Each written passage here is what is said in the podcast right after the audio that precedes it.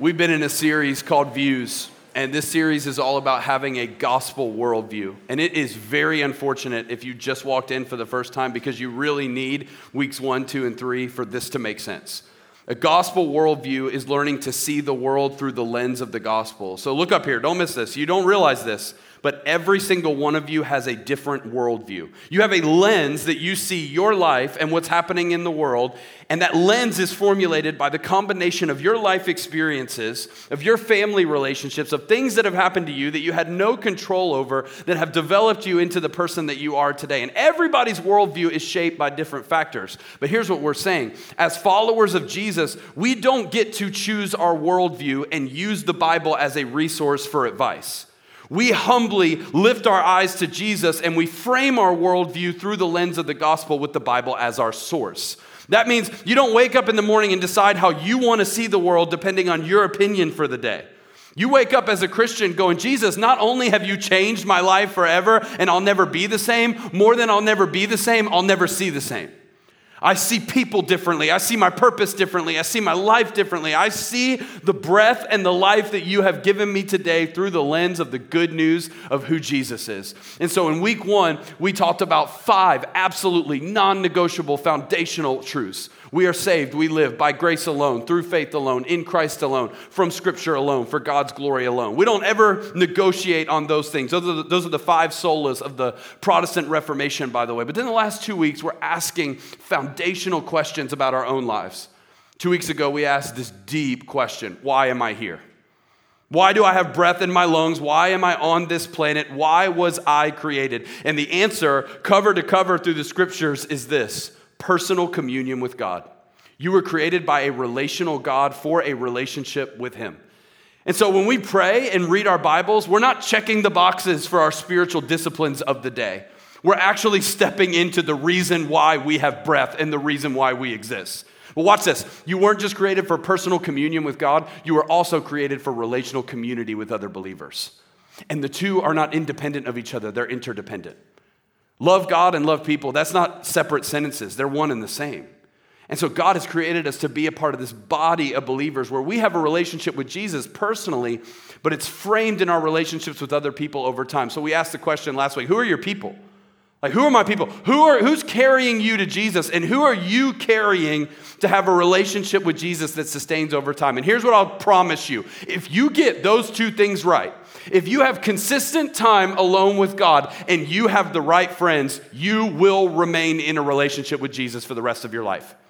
Like you might get a lot of things wrong. Scratch that. You will get a lot of things wrong. You will struggle. You will be inconsistent. You will have seasons where you feel like God's a million miles away. But you will sustain in your faith if you consistently spend time alone with God and you got the right friends around you. And those are huge for your worldview. But now I want to turn the question outward. We've been asking some inward questions about ourselves. Now I want to ask a very intimate and sort of invasive question about God. This sermon's going to be deep. For some of you, you're going to wonder if I know the exact situation that you're going through right now personally, and I don't. But I just feel like this sermon is for the one who's in a situation and a season that is beyond their ability to endure another day. If you're in a lot of pain, and the last year has pushed you beyond what you thought possible from the inside out, tonight is for you. And it's a question that I want to ask in your worldview about the character of God. This installment of our View series is titled, Does God Care? Does God Care? I know that's intense. And so, to lighten the moment, I want you to look at somebody next to you and just ask them, Do you even care about me? Do you even care? Do you really?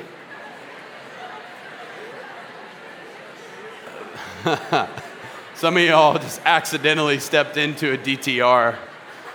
You're like, I didn't know we were going there. We just sat next to each other. Do you even care? You want to know why that's such an intense question? It's because that question calls into motion the idea that the other person's intentions for you are on trial. When you say, Does God care? you are asking, Is God intimately and intricately involved in the details of my life? And is his heart for my good and compassionate toward me? Now, I believe this is a more foundational question for your worldview than the popular question that a lot of people like to ask, which is Does God exist? In fact, a lot of people would say that's the most important question for you to answer for your worldview. I actually don't think that question is that important because I think it's pretty self explanatory. It takes a lot of faith to be an atheist to believe that there is no God and to believe that we are flying on a planet through outer space with all of this creation and all of these relationships around us at the same time, we are flying around a star that heats our planet up just enough that if it was an inch closer would burn us to death and if it was an inch further away we would freeze to death and we're loaded with meaning and we're loaded with relationships and we're overwhelmed by the intricacies of our own bodies and minds. For you to look at that and go there is is no creator. This just randomly happened. That takes faith. That takes blind faith to the degree that I would focus on the word blind because you're choosing not to see what's obviously there. See, the biggest enemy of a Christian worldview is not actually an atheistic worldview. Atheism is dying out in our day because anyone who's reasonable or takes time to research makes room for the fact that there could be a creator. If you are truly an atheist, someone who says, I don't believe that there's any possibility that a God, any God exists, I just don't believe in a God. I don't ascribe to religion. No God, we're just here randomly. This is the life that we have and we deal with it. To believe that, you actually have to be so arrogant that you believe that you're God. Because to have that type of knowledge, you would have to have a full knowledge of all the alternatives and eliminate them, which would make you God. And you just said you don't believe in God, so you don't believe in yourself? An atheistic worldview is turned upside down very, very, very quickly. And if you have friends who are atheists, I say this humbly. I'm not saying this like slam atheists from the very beginning of this sermon. I'm just saying when someone's an atheist, they're usually not an atheist because they've genuinely done research. They're usually an atheist because they're wounded and they're hurt by the church or by God, and they're reacting. Most of the people that you interact with who are not Christians because of studies or because of science or because of an intellectual pursuit to the religious studies of our day, most of them are actually not atheists. They're what's called agnostic. And agnostic is different. Being an agnostic is when you acknowledge that there could be a God. There could be a higher power. There could be a creator. That's what I mean by it opens your mind to, okay, that could be possible. But agnostics believe that if there is a God, he or she or it cannot be knowable by us. And they would definitely take it a level deeper and say, if they do exist and they could be knowable, they're definitely not intimately and intricately involved in our lives at all. They do not care. And that type of worldview, even though I don't agree with it, I understand it. I understand it because when you think about what Christians propose on paper, there is what seems to be a logical fallacy that hits almost immediately, and it's this. We claim to be worshiping a God who's all loving, all powerful, and in total control of every detail surrounding our lives and we are living on a planet and living in physical bodies that are broken by sin and evil and darkness, and the evidence is exposed every single day. And so, when an agnostic actually looks at the claim of a God who is love, who's in full control, and whose heart is for people, and then looks around at simple evidences of suffering and sin that you and I would go, that's just normal. Like slavery has become normal, evil has become normative, rape all over the place, constant levels of divorce and cancer and disease and death and sickness. And they look around and go, how can you claim that your God is this loving Father who's sovereign and in control? And yet, the world as a whole is so full of darkness. And watch this, this is the one that makes it personal. So is my life. And most of you who are here, you're not atheists and you're not an agnostic. You are a Christian, you're a believer in Jesus. But if your worldview doesn't reconcile these two things, you will not be able to sustain a lifelong relationship with God. Because sooner or later, and for most of you, this has already happened, sooner or later, you will have something happen in your life where it feels like God is totally unaware or totally unresponsive. And it will seem like the louder you call on him and the more you pump your fist into the ground and raise your voice in prayer, the more he doesn't respond. Or you ever prayed about something and God does the opposite? And it's like, God, I want to get married, and then you get broken up with. It's like, God, I, I want a job, and you get fired from the one you do have. God, we want healing, and the person you're praying for gets worse. God, I want clarity, and things become more unclear. And, and you start having this relationship with God where the evidence of the circumstances in front of you look like He's either not aware or not taking action in light of what I'm saying. And some of your prayers will have blatant, black and white clarity about what God should do in your mind. And your ability in that moment to reconcile a God who could do things according to what looks so good and so right in a moment to you and a God who chooses not to and chooses to allow you to walk through pain and allow you to have sleepless nights and allow you to not figure things out and allow people in your life to die and allow people in your life to stab you in the back and you watch it over and over and over again. If your worldview doesn't reconcile his total control and love for you and the evidence of those things, your worldview is not going to sustain in being rooted in the gospel. So here's what we got to see, and I promise I'm not trying to depress you, I'm trying to call it like it is. Some of you have a weak gospel worldview because you're not willing to ask the hard questions. You're like, does God care? Are we even allowed to ask that? You have to ask God the hard questions because the answers that are actually there in Scripture are what are going to frame your view of Him moving forward. So here's what we're going to do. We've been looking at the Gospel of Mark this whole series.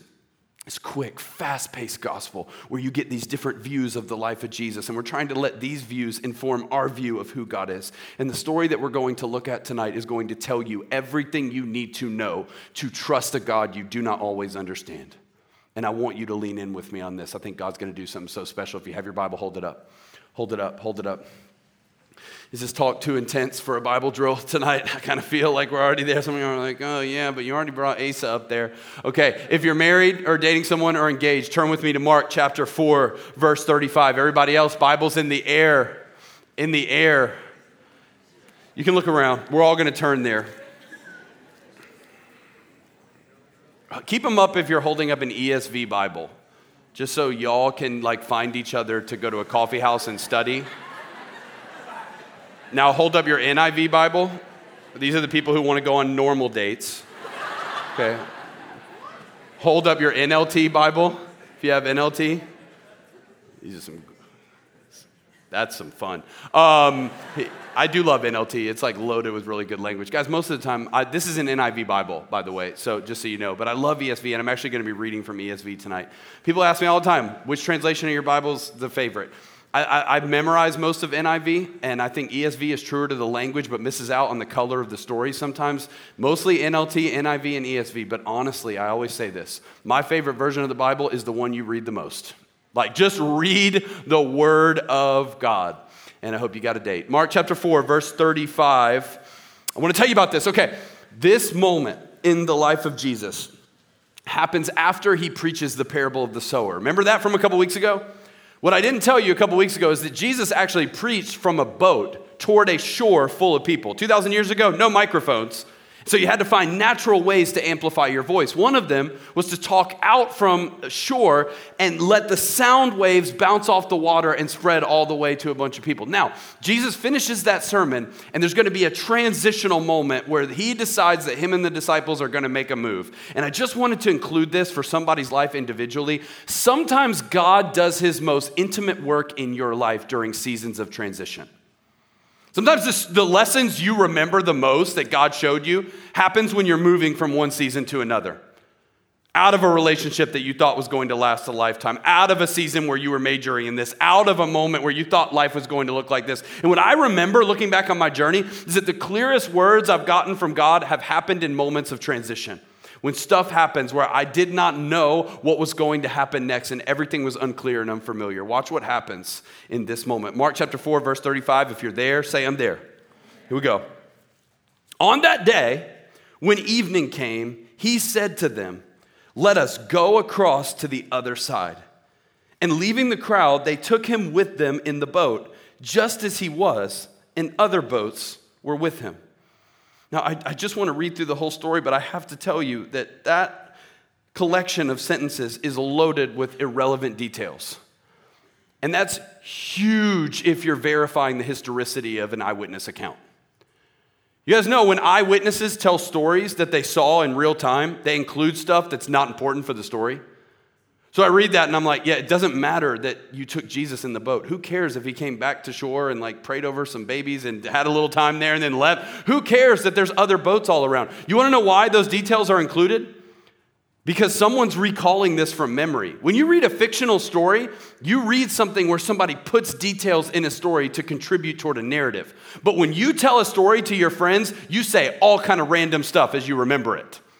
Like, th- think about this. If you, if you, let, us just say you had a story about something that happened on Sanford Lawn, and the way you recall it is loaded with stuff that's not actually relevant to the narrative. So you say like it was like 4:30. I remember it, and I was going downtown, and I was like, "Do I need to pay for parking?" They usually like they will they will get you. And so you're like, I I, I don't I don't know. 30 minutes it's to be free. I got to figure this out. Okay, okay. I'm to pay for parking. But then I, I remember I was walking towards San Francisco. I remember I saw my friend at Taco Mama. They were sitting outside, and I saw my wave to him and I saw that they were having a margarita, and I was like, it's 4:30, but you do you. And so I saw, and then I went to Sanford Lawn. Here's what happened, and it's like, why did you include all of that? Because that's the way the human brain works. When you have an eyewitness account, you always look for what seems like an irrelevant detail. And I love this is Peter's eyewitness account written by Mark. And I know for some of you, you might call yourself agnostic tonight. You might be in a place where you want to study deeper about the Bible. I promise when you look into the deeper things to search out whether or not the Bible is actually accurate, it is. And I just include that detail for you. But let's get to the important part. Here we go. Mark chapter 4, verse 37. Was that helpful for anybody? I like that story. And I like Taco Mama. Here we go. And a great windstorm arose and the waves were breaking in the boat so that the boat was already filling. But he, Jesus, was in the stern, asleep on the cushion.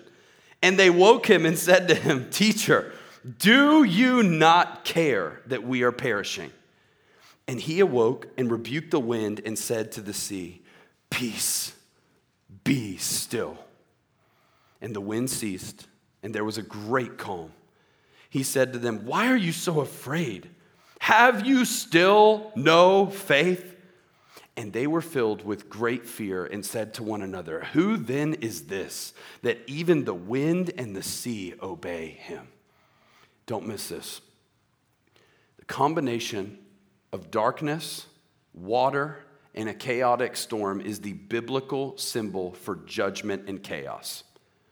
So you've got a nighttime water storm that would signal to any reader of the Bible that this is the, this is the ultimate moment of the darkness overwhelming a group of people.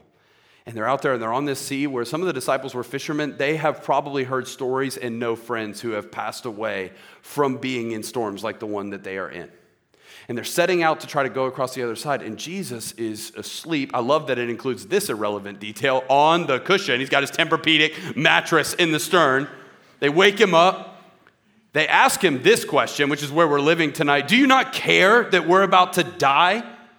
And Jesus speaks to the wind and the waves, calms them completely, and then has a conversation with his disciples where he is going to let them have it. And at the end of the story, the disciples are actually, pay attention to this detail, they're going to be more afraid on calm water than they were in the middle of the storm. They're more terrified at the end of the story than they were in the middle of the storm. Now, the reason why I include all those details is because this narrative is almost word for word the identical narrative from the book of Jonah. Remember Jonah, Vacation Bible School? Some of you were here in church a couple years ago. I did a series on Jonah. It's actually my, one of my personal favorite series that we've ever done. You can find it in the archives if you want.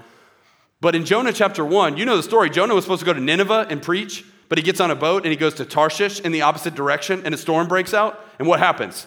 Jonah falls asleep in the stern, and he's in this deep sleep. And as the storm breaks out, the sailors come down there and they're like, Jonah, do you not care that you're call on your God? We're going to cast lots and see whose fault this storm is. And Jonah says, No, I can tell you right now, it's my fault. You need to throw me into the sea and everything will be calm. The sailors throw Jonah in the sea, everything becomes calm, and at the end of the story, the sailors are more afraid because they fear God than they were in the middle of the storm. This is the same story. Why do I tell you that? Because in a major way, Jesus is trying to tell a bigger story in the midst of a smaller story. The bigger story is this Jesus is the greater Jonah. When Jesus was around on planet Earth, he said, No sign will be given to this generation except the sign of the prophet Jonah, where the Son of Man will go into the grave for three days but come out alive. So, watch this.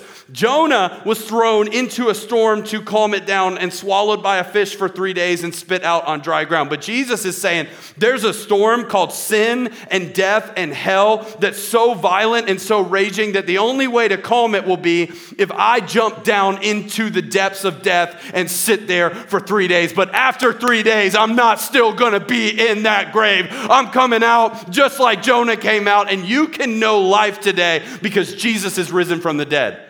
I want you to get a message tonight about the peace that's available to you in God. And I want you to wrestle with some deep truths. But more than I want anything, I want you to hear the gospel. The good news is this Jesus has done on your behalf what you can never do on your own. And all you have to do is say yes to his finished work. By dying and rising again and being alive at the throne of the Father, he sends us the Spirit, and you can know life right here and right now.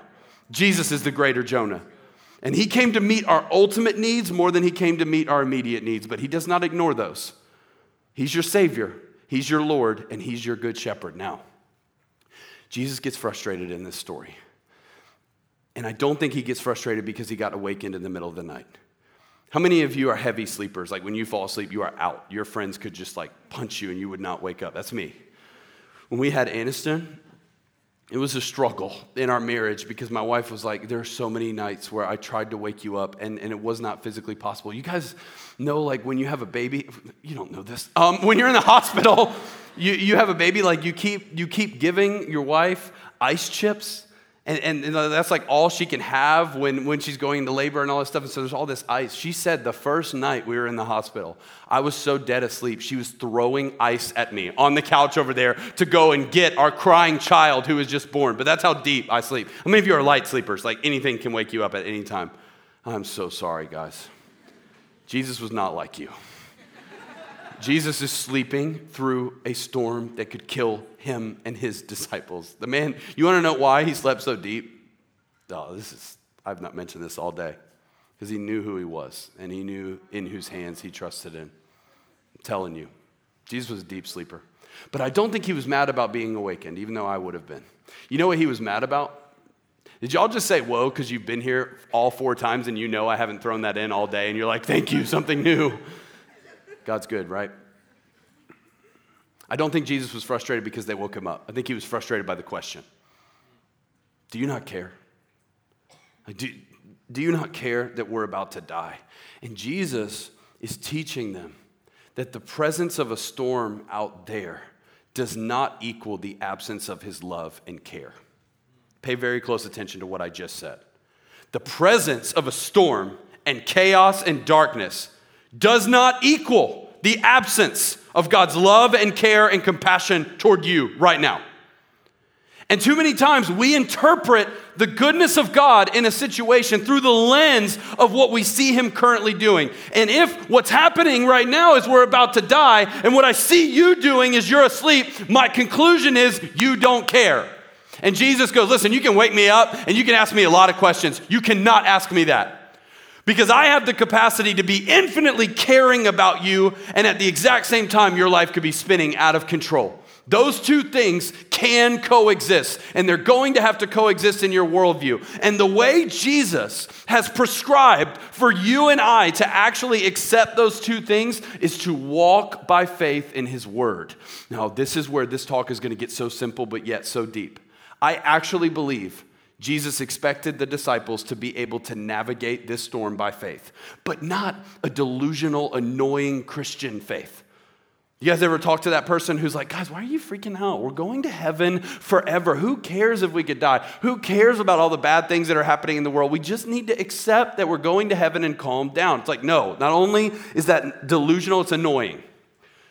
Jesus is not expecting them to sit Indian style and go, you know, it looks like we're about to die out there, but We'll be fine.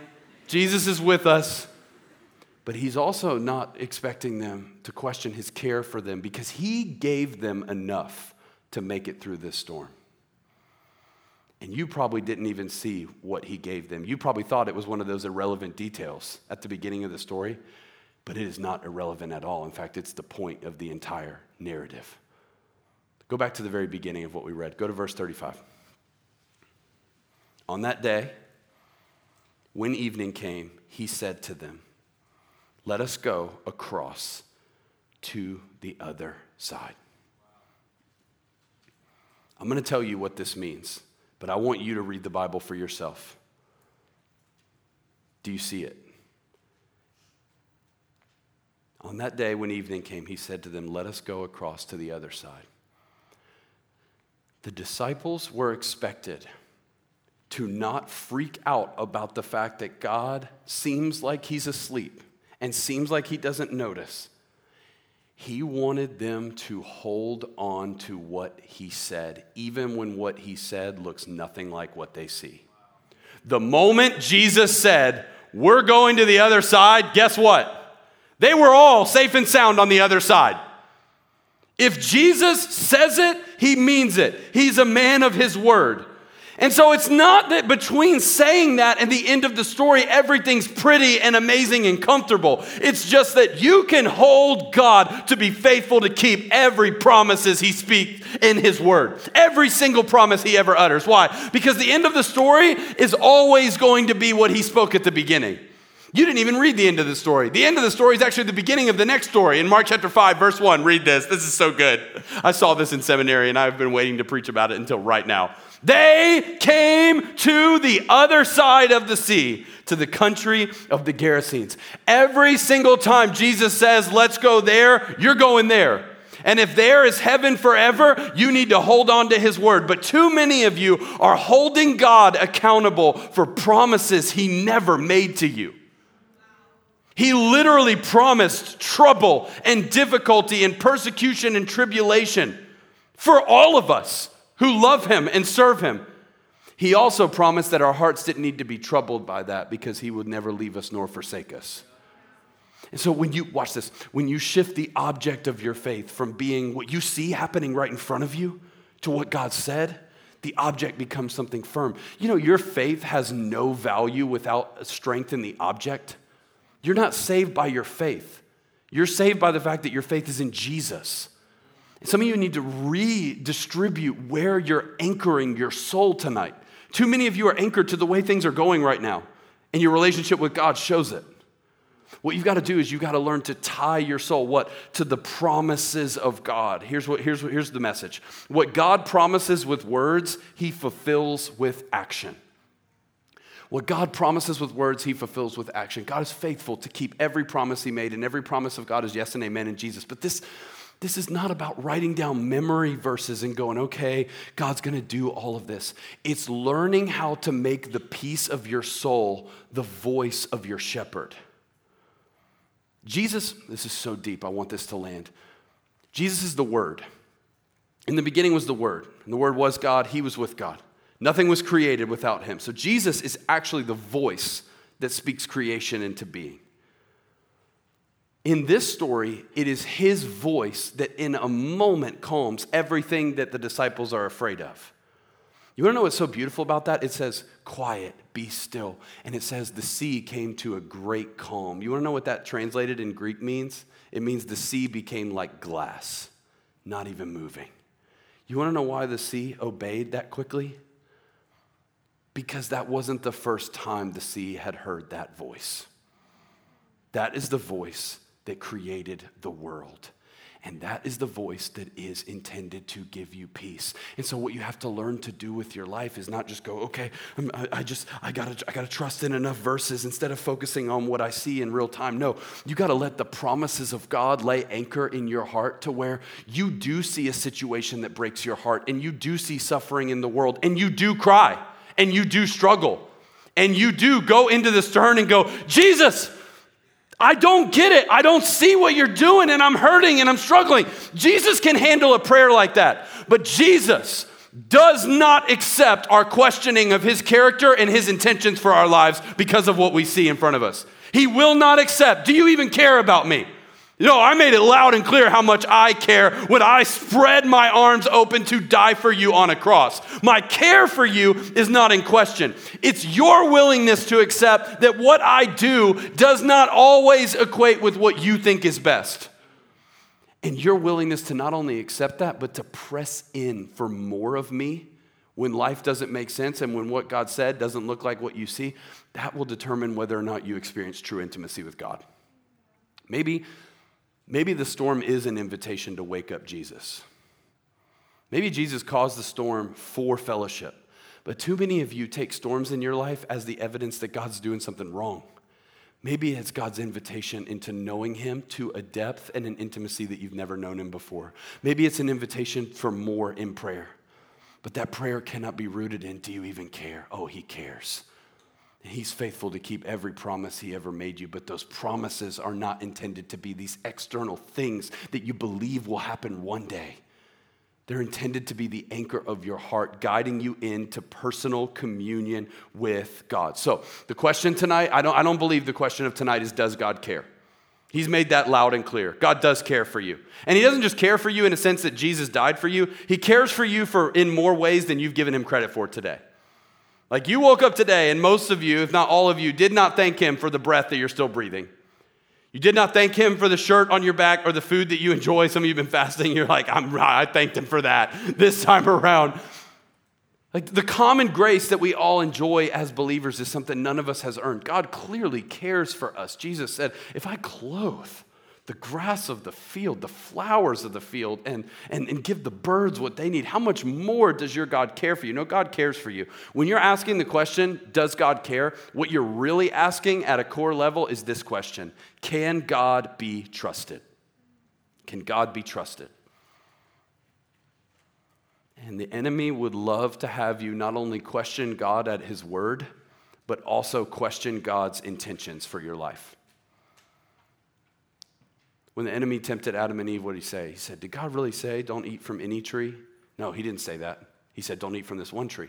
But then the enemy pressed it further. He didn't just question on whether or not God's a man of his word, he questioned God's intention for the good of humanity.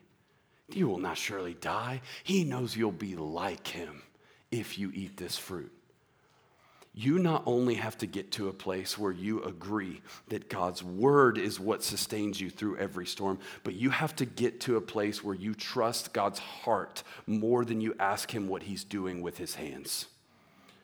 I trust your heart for me is good and it is kind. You're not just my shepherd, you are the good shepherd. And here's the bad news about a sermon like this, and it just, I, I, feel like it's so intense, and I want to give you good news and good news and good news, but here's the harsh reality. I know I'm looking at a group of people who's about to face more pain in the next 10 or 20 years than they have signed up for. I know because I've been there. I know that you're about to attend funerals that you didn't plan on attending. I know that there will be divorces that you never thought possible, and there will be a diagnosis that hits that you look at God and question his goodness. I know that's happening, and I know that's coming your way. And what I want you to know is this you have a shepherd who's willing to walk you through some dark valleys. But if you're following a good shepherd, you're going through the valley. You know, Psalm 23, the Lord is my shepherd, that's good news. But what I hate about that psalm is though I walk through the valley of the shadow of death. You wanna know what I hate about that? I'm like, listen, if you're a good shepherd, why we gotta go through the valley? Why don't we go around the valley? Why don't we go under the valley? Why don't we fly over the valley? Why through the valley? And the only answer is that your shepherd is so good that he knows that what's on the other side of that journey is better and far outweighs the pain that you're experiencing right now. Too many of you go through unspeakable pain and you spend the entire time trying to figure out why God did it. I just want to tell you, He'll give you glimpses, He'll give you answers. You're not going to see that until heaven. You really aren't until the weight of glory far surpasses the weight of your suffering. And so until then, don't anchor your faith to getting an explanation from God. Anchor your faith to the fact that I will never be able to control where my life is going and where you're taking me, but I can control where I place my trust. I trust your word and I trust your heart and your intentions toward me that they are good and they are kind. Even when you hurt me, and even when you take me down roads that I'm questioning whether or not you even see how much pain that I'm in. I trust you and I believe in you. The disciples were more scared at the end than in the middle of the storm. Do you want to know why? They were scared of the storm because they couldn't predict where it was going and they couldn't control the outcome. That's what makes a storm so scary. That's what makes hard times scary. I don't know how this is going to end and I can't control it. it's so unpredictable. It's so uncontrollable. Why are they more scared in a calm sea? You want to know why?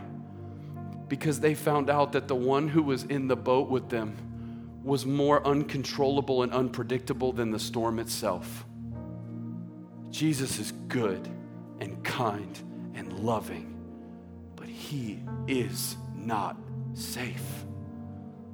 He will intentionally lead you down roads that will cause you to question whether or not He knows where you're going or how much pain you are in.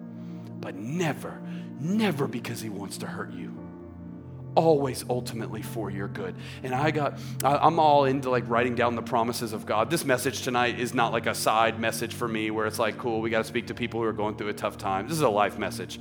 When I get promises from God, by the way, promises are not just like repeating Bible verses, it's from having a relationship with God. You pray and you read the Word of God long enough, you're going to receive words from God and you need to write them down. Now, not all of them will end up being from God, some of them was things that you made up. Like, it's like, he just promised me that we're to get married. No, that was you. Like, that was 100% you. Everyone around you saying no. The Holy Spirit is saying no. We're all saying no. And you said it was a promise. That's not it. But when you receive a word from God, you write that down. I've got so many in my office, and most of them are kind and encouraging. I've got one in my office. I haven't told anybody this. Um, it just says, You are God's man in Auburn. And every time I see that, I'm like, I, I, I just get so confident because I'm like, God, you have called me your guy today. Thank you. But I have this other one right next to it that makes me uncomfortable every time I see it. And it just says, You cannot control me. I don't know about you, but I try to manipulate and control God in ways that I don't even recognize in real time. If I feel like things are going bad enough, I'll try to obey a little bit more and pray a little bit more, thinking that somehow I sway the pendulum of what God may or may not do. I believe prayer moves the heart of God, and God's invited us into relationship. But you need to know this you have never once manipulated or controlled the Son of God in any way. He did not die for you because of anything that you did, and He will not lead you based on anything that you see coming. He values you coming to Him and sharing your thoughts and feelings, but I promise you, you have to learn to trust. He's in total control. And if He's in total control and fully loving, and this is happening in a way that makes no sense to me, He sees something I don't see. Shepherds see more than sheep. Jesus asleep saw more than disciples who saw a storm. And he saw an opportunity to meet with you right here tonight and go, I can bring peace and quiet to the storm inside your soul. And it will come the moment you give me permission to be God. You cannot control me. Let's follow a God who's unsafe because he's given us everything we need to know to trust in him when we don't understand. Here's where this message lands. I don't have any points, I have one point faith. You're going to have to have faith to trust in the promises of God, but here's the bad news faith is not a virtue you can develop, it's a gift that God gives. So we try to conjure up faith to believe, and we're like, I just got to believe, I got to trust Him. No, Jesus is the author and perfecter of faith. If you need faith, ask Him God, I believe. Help my unbelief. One of the greatest prayers in the entire Bible. I want to have faith. And what you need to do tonight is entrust your unknown future to a fully known God. God, you've made yourself known to me through Jesus. Give me faith to trust you when this journey takes turns that I don't understand. Give me faith to just blindly believe, even when you call me to do something that on paper looks ridiculous and borderline stupid. Give me faith to trust you when you call me into spaces and places that don't make sense. And I'll tell you this you pray that prayer, that's a yes from God every single time. You don't need to develop the faith to trust in a God who you can't see where he's going. You need to look to heaven tonight and go, God, I need faith to trust you just like the disciples needed faith to believe that what happens out there does not reflect on your heart and your compassion and your care to me. Would you stand up all over this room? The band's gonna come up here, and I just wanna ask you can put your notes away that we stay in this moment. God is doing something so special and so significant in individual lives right now. If you would, close your eyes, bow your heads all over this place. I just want a collective prayer to rise up right now, and I want that prayer to be so simple God, give me faith to trust you even when I can't see it and even when I don't recognize what your hand is doing. Heavenly Father, I don't know where this message is going to land with every story and situation in front of me. And God, thinking about the future of the almost a thousand people in front of me right now is mind boggling to think about how many paths you're going to take them down where they're going to question your goodness and they're going to question whether or not you care. I pray that you give them the faith that it takes to trust in your promises. I pray that you give them the faith to look back on things that you're whispering right here and right now, and for decades to trust in you.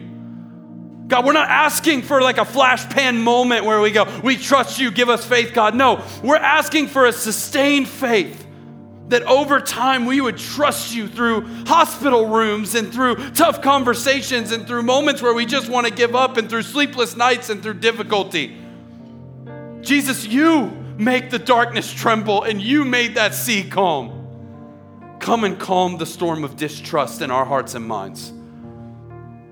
We love you. We give you this time. We give you our songs. Help them be more than songs, help them to be surrender. In Jesus' name, amen. Come on, let's sing together.